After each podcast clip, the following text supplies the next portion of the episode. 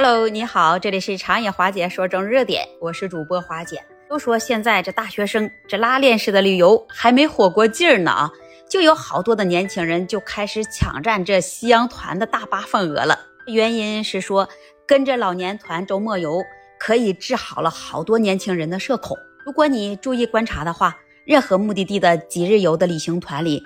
都会有很多年轻团友的身影，他们熟练地上车、下车、取景、拍照，与那些不同年龄段的队友打成了一片，丝毫你都看不出这年轻人的个性包袱。为了追求极致性价比，有一群群的年轻人就另辟蹊径，开始在周末报夕阳团旅游。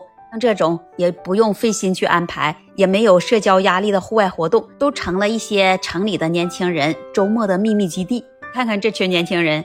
他想的比谁都清楚，再找点什么娱乐都得花钱的今天，与其去花一些大价钱到网红的餐厅和一些酒吧夜店去这里面去消费，那还不如直接消费降级，迈入到老年人的生活当中，可以少走四十年的弯路。曾经抱团游是没朋友的年轻人的无奈之举，那到了如今呢？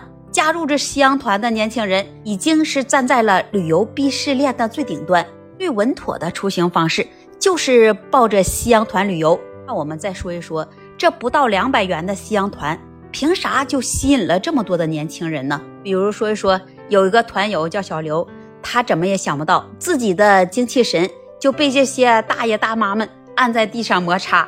他选择了夕阳团的原因很简单，他说。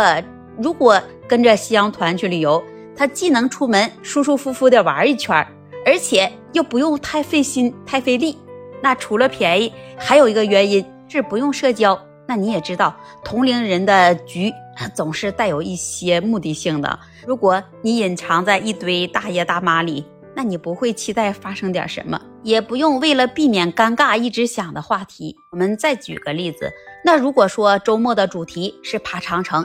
你看，总价钱是一百三十八元，那包含往返的大巴车费、长城的门票和一顿正餐。那你试想一下，如果你和陌生人组局去玩，那不光要费劲凑人数，还得算算拼车和吃饭的价钱。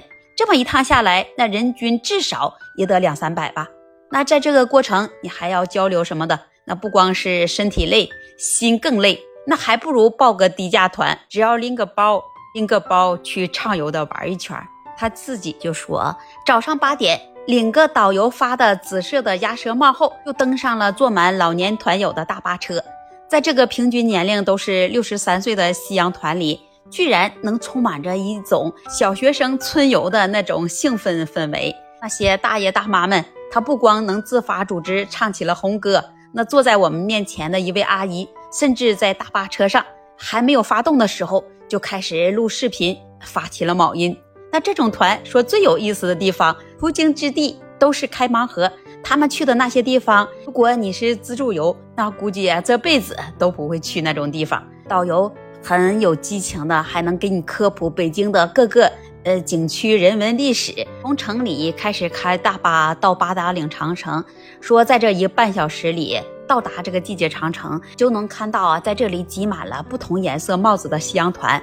那作为团里仅有的年轻人，这些旅游团的大爷大妈们很快就能把你当成摄影的工具人。如果说抱团旅行是最不费脑子的出行方式，那么报夕阳团旅行就会把你这体验感直接给你拉满了。那堪称懒人的福音。如果你是跟着夕阳团旅游，它主打一个性价比，不到两百元你就能在城郊玩了一圈。有一些夕阳团，它的报名费甚至比往返的车票价格还要低。那甚至有人直接把这夕阳团就当成了交通工具了。